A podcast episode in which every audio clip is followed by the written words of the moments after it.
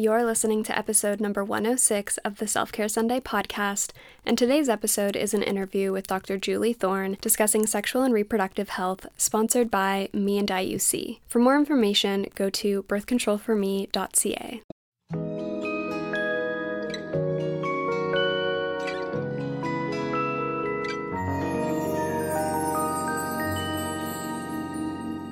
If you're new here, my name is Kaylee, and I'm the host of the Self Care Sunday podcast, where we chat about everything from mental health to entrepreneurship to creativity and, of course, self care. I started this podcast as both a way to document my own mental health and self care journey and also to have conversations about self care in a way that is not necessarily cliche bubble baths and face masks, but diving into some deeper conversations around social media, burnout, how our physical health impacts our mental mental health, and today specifically we're going to be talking about sexual and reproductive health, which is not a topic I have ever shared on Self Care Sunday before in this way. And I'm so grateful to have an expert in the space come on and share her insights as well as her advice and expertise. So let me introduce you to Dr. Julie Thorne. Dr. Julie Thorne is an OBGYN and current family planning lead for Women's College Hospital and Mount Sinai Hospital in Toronto. She spent 2018 to 2020 working in Kenya with the AMPATH Consortium, and her time there has given her an important perspective on global women's health, health systems, and innovative ways of thinking about care delivery. Dr. Thorne's fellowship was in the CARE program at Queen's University, and she is most passionate about contraception for family planning and for menstrual management, as well as safe and accessible abortion care. In today's episode, I ask some frequently asked questions around birth control, we do some myth busting around some stigmatized women's health issues, and Dr. Julie Thorne gives her advice on how to best educate ourselves and have these conversations with our doctors. All right. Hi. So I would love to start with a bit of your journey and background. And for the listeners who are maybe unfamiliar with you, what sparked your interest in working in women's health, specifically sexual and reproductive health? And how did you get to this point that you're at now?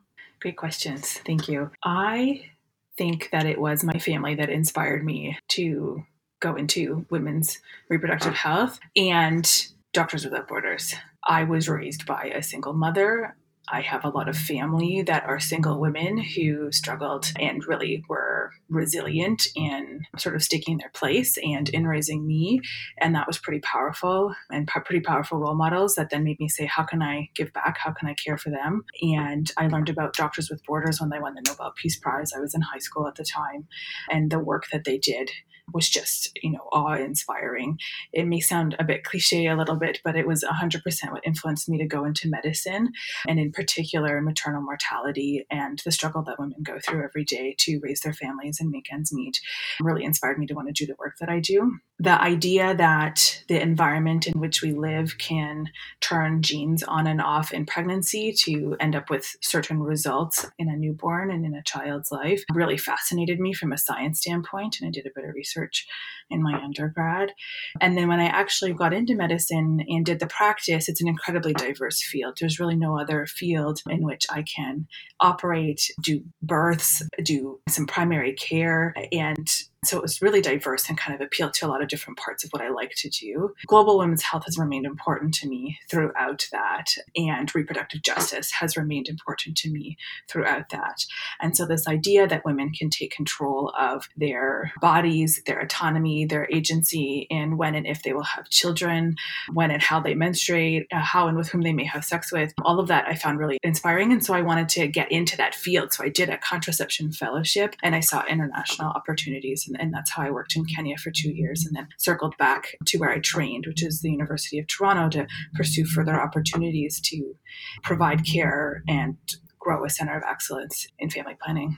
That's really amazing. And this whole conversation is going to be fascinating to me. I am going to be completely transparent in saying that these types of topics to me felt super uncomfortable up until maybe just a couple of years ago. And I'm 27 years old now. So, for the majority of my adolescence, my teenage years, being a young adult, I still felt really you know, weird and uncomfortable talking about things like my sexual and reproductive health, even with doctors. and I'm curious if that's an experience that you see amongst the majority of women that come to you as patients. And if so, you know, why is it important for us to be having these conversations?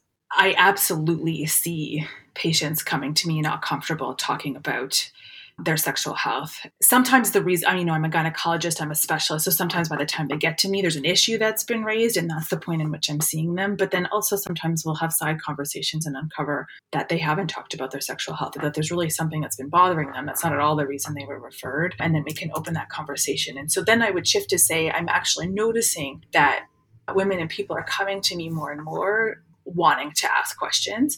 And I hope that that's because we're really opening that space where it's okay for women to talk about sex, sexuality, contraception in a way that it, it hasn't been okay before. And that is, you know, so deeply rooted in a history of oppression of women and their sexuality, I think, and the stigmatization and, and shamefulness that's been associated with it that we're really trying to undo. Yeah. And I think one of my questions too comes from the amount of media, we'll call it, online now, where women and, and young people in general can be kind of self educating with what they consume online. You know, I'm sure that this is maybe not the best way for people to be learning about some of these things, but what would you say are some of the best ways for us to be educating ourselves on these topics? Or is it really you know just having more conversations with professionals like yourself or with their own doctor? I think having conversations with their own doctor or with specialists are important and they're meant to be a resource. And we know that a lot of people still see their primary care provider like their nurse practitioner or family doctor as the primary source for health information and that's important. I also think that just like women are trying to educate themselves more and more on their contraceptive options or how to have agency over their reproductive health so are family doctors and, and primary care practitioners trying to get you know more comfortable and more up to date with how to have these conversations and with all the options that are out there because we are increasingly having more and more options. It's not just the pill anymore. We've got things like the intrauterine contraceptive or the implant. I also think that this idea of owning your own path and knowing your body the best that you can and advocating for yourself involves being able to access quality information that you can discover easily on your own you know, getting a doctor's appointment is hard sometimes, but you have the flexibility of getting information from places that are online. And that's where knowing where quality information is and knowing that you can trust the source of that information or that it's evidence based, is telling you things that we know to be true by the science that we have can be important. And so then I would direct people to websites like birthcontrolforme.ca or sexandyou.ca to get information about their contraceptive options, family planning options, other basics of sexual health. Mm-hmm. Yeah, so let's talk about some of the factors to consider when deciding what contraceptive method is right for you. For me personally, I have an IUC and I have had a positive experience with it.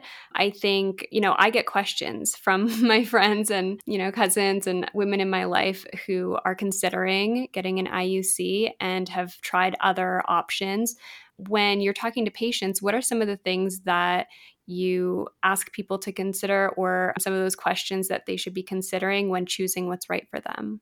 So, some of it is getting a bit of a baseline on where they're at and understanding their options. I'd say that people fall generally into three categories, if I can kind of put them in boxes, where some people, when they hear birth control, they just think about pills and they're really unaware of other options. Some people have heard of other options like the IUC, but have only heard bad stories because when people are happy, they're less likely to post online about their positive experience and their negative one. And then there are people who, you know, don't really know what their birth control options are at all. And so when I talk to them, I try to understand a little bit about their menstrual health. What are their periods like? Are they painful? Are they heavy? What are some other symptoms around their periods that may or may not bother them? I consider cost. Do they have health insurance? Can they afford the out of pocket costs for birth control? What is their life like? Are they good at remembering pills? Are they likely to forget? Do they need something that they can set and forget and that won't interfere with their day to day like an IUC will? And are they thinking about having kids? And when are they thinking about doing that? And how would they feel if they got pregnant right now? Because the reliability of contraception based on typical use is sort of how we operate. Uh, birth control pill has more like an 8% failure rate, whereas an IUC has like a less than 1% failure rate. And so,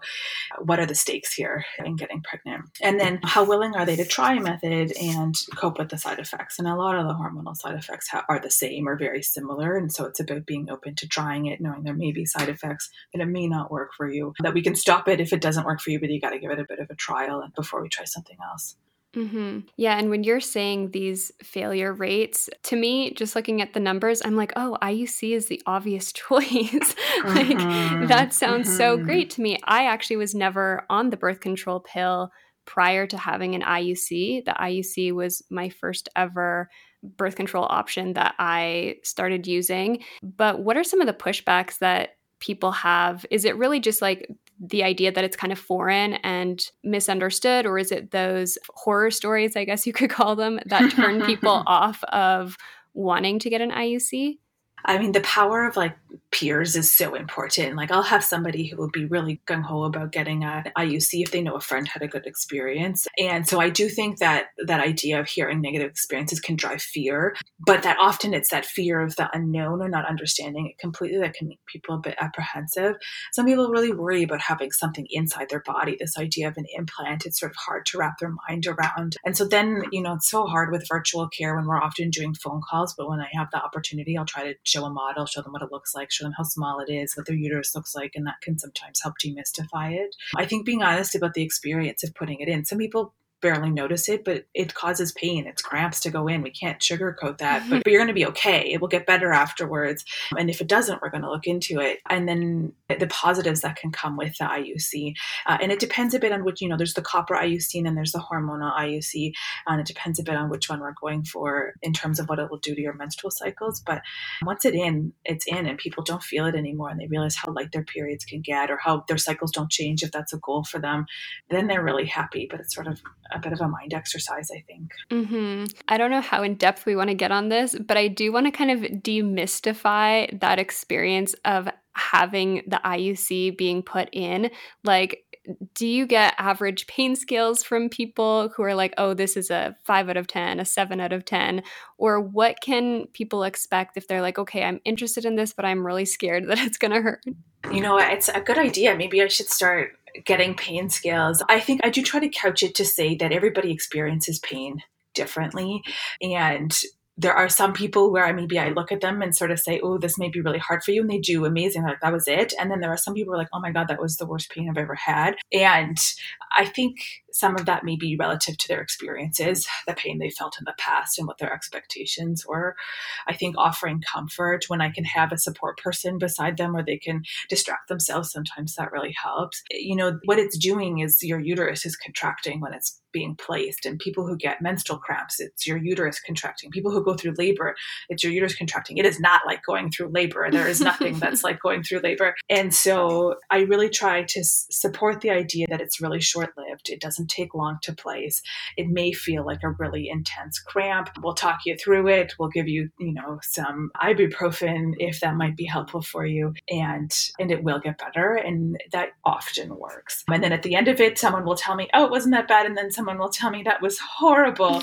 But it often doesn't change how well it works afterwards. And then they get nervous when five years pass and it's due to consider a replacement. But mm-hmm. that's me right now. I think I'm mm-hmm. I have one more year coming up. I'm in the final year here that I'm getting mm-hmm. nervous mm-hmm. again, thinking, okay, now I need to go through that again. And so is it for most IUCs that the timeline is five years? Yeah. So, still, I believe one hormonal IUC that lasts for three years, but it's been removed from the market. It works. They just thought the market wasn't good enough. So, and they've come up with a new five year that is similar side effect profile. And so they've preferentially put two different five year hormonal IUCs out. The copper IUCs can last for 10 years and maybe even longer. It's, I think it's because the copper's in it and it doesn't really degrade or go away. And all of our how long does this work for is based on evidence and based on how the trials or studies were done. So if they only studied people for five years, then they'll report an efficacy rate for five years. You know, the higher dose hormonal IUC, we know depending on your age and therefore how relatively fertile you are, it actually can probably last for seven years for people who are over the age of 26. For some copper IUCs, if you're over the age of 35, we think it probably could last you till menopause and you wouldn't need to get it changed. And so we're learning more and more about how long they can actually last. That's interesting. So, are you seeing more people now being interested in those longer term options like an IUC versus the pill now that it's becoming kind of more well known, I guess you could say?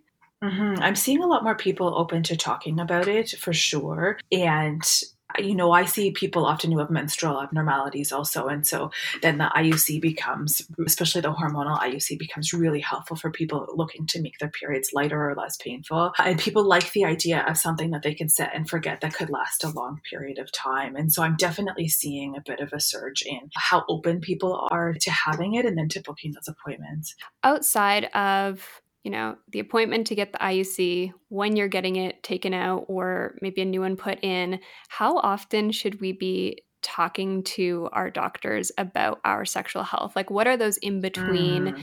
you know, appointments or check ins that we should be having? Yeah. I mean, if you're using an IUC and say it's the hormonal IUC and you know you're going to use it for five years, you don't necessarily need repeated checks around that contraception unless you're noticing side effects like some people will notice that, that once they get into the fourth year, sometimes their bleeding will come back and they don't necessarily like that or they want to talk about that for those whose periods are suppressed. So as an example, that can be a time when maybe you want to bring that conversation up. But if you you know that that's your plan and you're not going to change it, then you don't necessarily need to talk about your contraception or family planning plan. People need pap tests. So if you're over the age of 21, you need a pap test every three years. And that's really important. Cervical cancer prevention is really important and we can prevent it by doing pap tests. And so in that interval, you'll need at least one extra pap test. If you're sexually active and it's not with a consistent partner, you have multiple partners, then STI testing becomes really important. And that doesn't matter which gender you have intercourse with, thinking about what risks you might have for STIs or sexually transmitted infections are important. And then there's other aspects of your sexual health that may or may not be an issue. If you're well, then you don't really need to worry about it and you can kind of trust yourself and trust your body. But if you're having issues with sexual satisfaction, you're concerned about whether or not something is normal in terms of your anatomy or your discharge or anything like that, then I do think it's important to have those conversations, even if it's just about offering you reassurance. Can we demystify pap tests? Because mm. I was very nervous to get my first one. And I think a lot of women are nervous because it is kind of talked about as this scary thing. Mm-hmm. Can you talk about what that process is like for, you know, young women who might be listening who maybe haven't gone through that yet? Yeah, so a pap test I, I, like to say really isn't a scary thing. I, I, said that if you're over the age of 21, you need a pap test. That specifically applies if you've had any kind of sexual activity. If you haven't had any kind of sexual activity with somebody else, it's unlikely you've been exposed to the virus that causes cervical cancer, which is human papillomavirus. The process of having a pap test is a speculum exam, and that's an important distinction. Some people think that they've had a pap test because they've had a speculum exam, and that's not necessarily true. So, a speculum is an instrument. I don't know who invented it, and I don't know why we haven't found a better way to look inside the vagina, but it's this usually metal or plastic instrument that's got sort of an upper and bottom portion that can go inside the vagina and then it opens so we can see the vaginal walls and see the cervix. And that lets us examine what's going on there. We can see the discharge, we can see the tissue, we call that the mucosa, we can see the cervix, and then there's a little brush that literally looks like a miniature broom that we kind of press against the cervix and sweep it around so we can collect some of the superficial cells that are there. And it goes to the lab to get examined under a microscope and they can see if it looks normal or abnormal. But doing a speculum exam is how we do other things. We investigate abnormal bleeding, we can do cervical swabs for chlamydia and gonorrhea or bacterial vaginosis or trichomonas. Some of those are Bacterial vaginosis is not an STI, that's imbalance of bacteria in the vagina, but we can examine for those things. Similarly, a speculum exam is how we place an IUC. And so every person with a vagina will need a speculum exam at some point, and often at least every three years.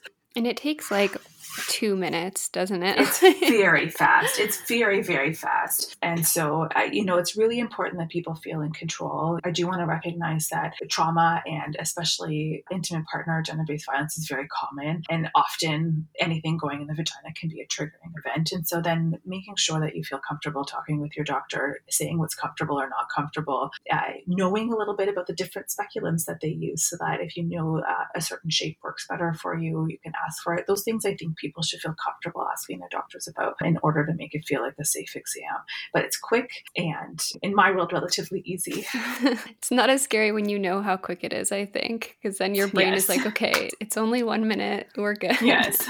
I'm curious about how the pandemic has maybe impacted women's sexual health. I know my own sexual health, it has impacted, mm-hmm. and I'm sure mm-hmm. many women could say the same, you know, being locked up for almost 2 mm-hmm. years now. How has mm-hmm. that changed the conversation that you're having with patients? Have you seen any trends? Yeah, I mean, I think it's changed so much. Just from the very beginning, when everybody's stress levels went up, that impacts how you feel. That impacts your sex drive.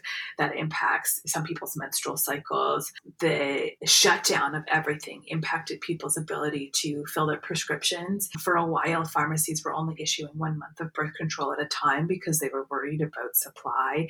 And that can lead to unplanned and more unwanted pregnancies. People were having trouble getting to the doctor, feeling like their doctor was not going to see them because everything was shut down for things like IUC placements or other necessary medical services. And so that was really hard. And then there's the, the personal aspects you're at home. Intimate partner violence has been on the rise. There's been more stress with people being locked up in their houses together, trying to manage Uh, you know, being home with the kids, people who are single, trying to figure out how to date when you can't go see anybody. All of it, I think, has been very hard and it all can play a role in adversely impacting someone's reproductive health and sexual health. And have you seen that kind of continue into this year as well? And these, I guess you could call them trends, kind of continuing beyond the pandemic now, or are things kind of seeming to go back to normal in that realm?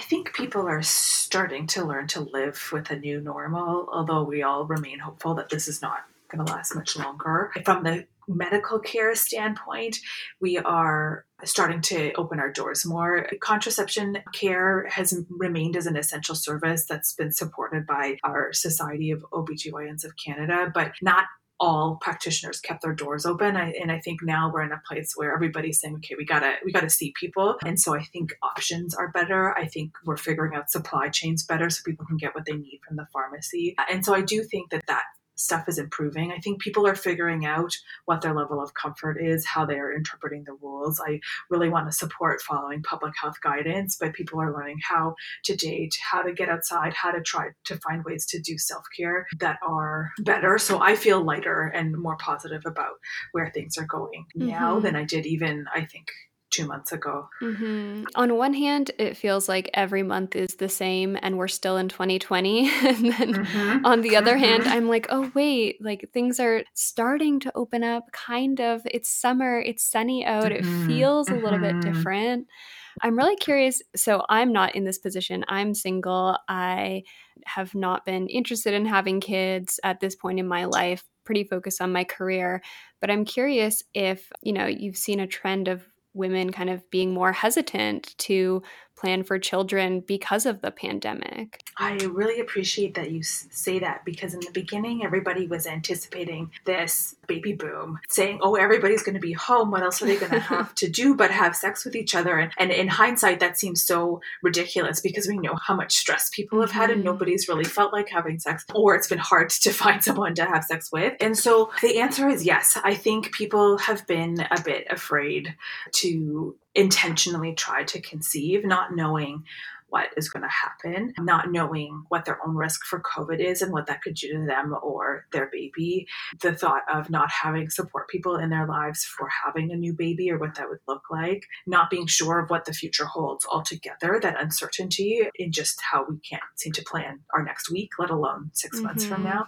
I do think that hesitancy has been there. I also do think that some people are starting to get a bit more brave. Everything was so unknown in the beginning, and now they're like, okay, there's this virus, there's this, this thing. Now we've got a vaccine. Now we're learning how to operate together with a, a new way of living. So I don't want to let my fertility go too far. I want to have a baby. So now we just have to try. And so I do feel like people are just trying to figure out how to be brave and move forward because we can't stop our lives forever. Mm-hmm. I'm curious. So, with the vaccines coming out now, and everybody's, well, I won't say everybody, a lot of people are getting vaccinated, but this kind of lingering fear that I've heard from some of my peers is around fertility and the vaccine. Uh-huh. Do you have any insight on that, or have you had patients come to you with that concern as well? You know, I haven't had anybody ask me whether or not the vaccine will affect their fertility. We have no reason to expect that it will because we have a pretty strong history of vaccines and knowing how they work. And we know that critical illness can affect your fertility certainly a lot more. Mm. It sort of has a pretty strong impact on your brain and how your brain releases hormones. I've had a lot of people worried about the effect of the vaccine in pregnancy. And, and that's as much the fact that pregnant people weren't included in the trials when they first did them to the media messages that happened that sort of jumped from saying no pregnant women should not have this it's too dangerous to us trying to say no wait we think it's actually safe and so i think we did a bit of a disservice in our messaging Interesting. I haven't followed the messaging around that because I am not currently pregnant, mm. but that mm. interesting to know. So, as of now, the recommendation is that yes, it's okay for pregnant people to have the vaccine. Mm-hmm. Yeah, 100%. We have really good safety data on inactive vaccines. So there's no live virus in this. A chickenpox virus has live chickenpox in it, so we don't give that in pregnancy. But a hepatitis B virus has an inactive virus particles in it, and so we do give that in pregnancy because it just teaches your body how to be immune to it. You know, I think the other thing I wanted to sort of, I guess, say that I thought was interesting in this pandemic was thinking a little bit about that cycle of reproductive health and how we treat contraception after a pregnancy or delivery because often we rely on a visit with a doctor but a lot of people weren't going to see the doctor afterwards. And so this space is sort of saying maybe people need a one-stop shop when they have a baby and they come have their baby and get their contraception at the same time and how do we do that better? And so it just turns out we can place an IUC immediately after a placenta is removed and that can be really convenient for some people and they're pretty motivated to prevent a pregnancy at that point in time. And mm. so it's just sort of another thing that became a little more mainstream to talk about because of the pandemic. That's interesting. So that streamline i'm calling it a streamlined process. That sounds so impersonal but that has come out of the pandemic then. So i guess what would you call that? Like an improvement in the system. I don't know how to yes. call that, but that's yes. interesting. This idea that some things can be same with virtual care. You know, I don't think it's such a bad idea to say maybe I'm going to send you a little questionnaire to learn about you, and then we're going to have a phone call to talk about your contraceptive goals, and I can talk to you about the IUC, especially if I can get you on a video call. I can show you what it looks like, and then your trip to the doctor is just to have it placed, and maybe that's more convenient for people. And so, definitely the way we mm. we offer care, I think, is going to shift, in hopefully in some ways for the better. Mm. Mm-hmm. We've touched on stress a couple times in this episode related to the pandemic, and it sparked a question in my mind because as I was growing up, I guess from teenage years to being a young adult, I have struggled with mental illness a lot in my life, and that stress and anxiety affected my period in ways that I didn't really fully connect that it was because of that stress that my period was really irregular. And I'm wondering if we could talk just a little bit about that or if you could address that because I'm curious how many women have irregularities with their period without knowing that it's actually connected to something like stress. I think like making that connection requires such a strong body and self awareness, which can be hard, especially if you're in a sort of crisis. Stress can be defined as different things. We know that if you exert certain physical stress on your body, say you restrict food or you exercise a lot, that that can shut your periods down. You can have irregular periods, infrequent periods, or lose your period altogether. And the same goes for other things I think that drive those stress hormones really up in your body. We consider your menstrual cycle kind of like the fifth vital sign. Most vital signs that we measure as healthcare providers is like your heart rate or your blood pressure or your temperature of your body. But that menstrual cycle we, we like to call the fifth vital sign because it will go off if something is off in your body. Mm. Critical illness is a stress. You will lose your periods if you have a critical illness. And so that mental health, where I think it all goes back to some of the stigma around mental health. We haven't been very good at recognizing it as a condition that has important health effects and that can translate to physical health effects and that can then result in menstrual irregularities. Yeah, because I know when I had times that I would miss my period, you know, the first place that your brain goes is, oh my gosh, am I pregnant? Even if you haven't had sex that month, you're like, mm-hmm. wait, am I somehow pregnant? You take the test, no, okay, I'm not pregnant. So what else is going on in my body? What are the questions that women can kind of ask themselves to check those boxes of, oh, this could be why my period is irregular right now? I do think that this can be a place where it is really important to have a check in with a healthcare provider because there are so many reasons a menstrual cycle can become irregular. And some of them need investigations like ultrasound or blood work. Someone who loses their menstrual cycle because they are really underweight or exercise too much, different things are happening in their body than someone who may have PCOS, for example, or mm. polycystic ovarian syndrome, where also they can have infrequent periods. And the risks and the things that we worry about as healthcare providers are a little bit different, even if on the outside some of the experiences are the same. I do think doing a bit of a self check in, tracking your menstrual cycles, tracking some of the symptoms that may go with them. When do you get breast tenderness? When do you get cramps? Have you noticed anything unusual? Are you losing hair? Are you getting breast discharge? What's happening in your life that has changed, be it a relationship or work or sleep or something, just to sort of say, what is your head to toe check in and what is your life check in in terms of the things that have changed around you. But then knowing that, you know, what's quote unquote normal is a menstrual cycle that comes every month. And if that's not happening, it's probably worthwhile, especially if it persists for more than six months, is sort of one of our time frames. So If it's going on for more than six months, you probably really need a doctor's visit.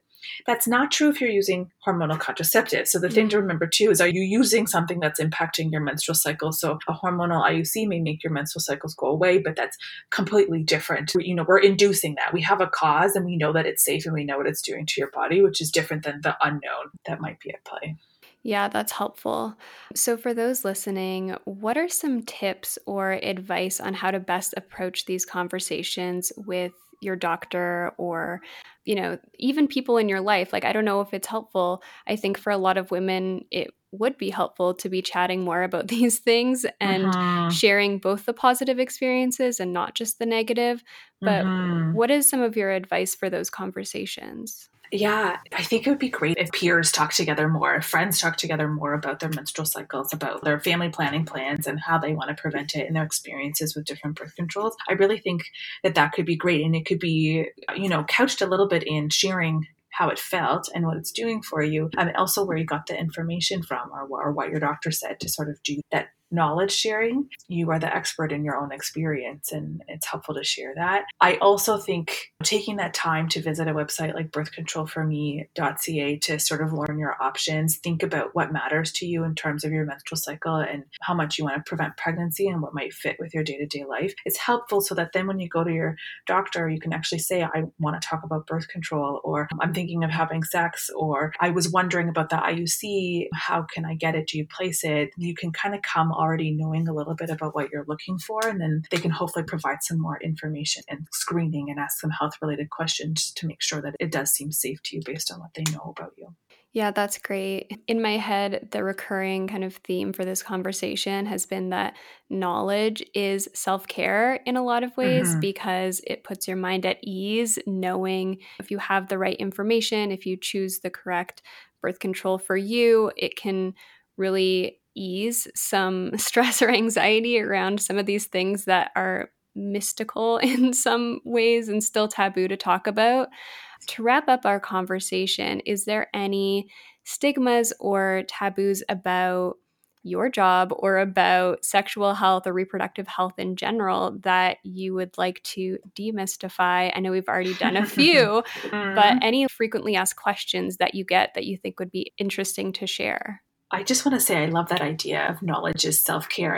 I think that society has done such a bad job at, or maybe they've done too good of a job at making women feel uncomfortable mm. with their mm. bodies. And that's a problem to me. And we as healthcare providers need to do maybe a better job at trying to know that diversity is normal, if that makes sense. And so there's the normal health patterns that we expect in terms of your menstrual cycle. There's your anatomy, the anatomy of your vulva, the discharge that you have, the smell that may be there there, the right ways to take care of it, what's normal in an experience of sex, and the diversity that is in that, and how it, all of these things don't necessarily mirror what you might see on social media or on television. And, and those are messages that we all sort of say are really important. We see so many people who are looking to rectify or modify or change something or worry there's something's wrong with them, and they're just within the spectrum of normal. And a lot, you know, a lot of what's needed is to, you know, accept your body and accept yourself and find satisfaction in that. And so, in terms of my job, those are some of the other areas that I think are really, really important. And so, then a space to talk about that could be in our office or in our clinic when you're worried about something. Yeah, no, that was great. Thank you so much. I have found this conversation really helpful.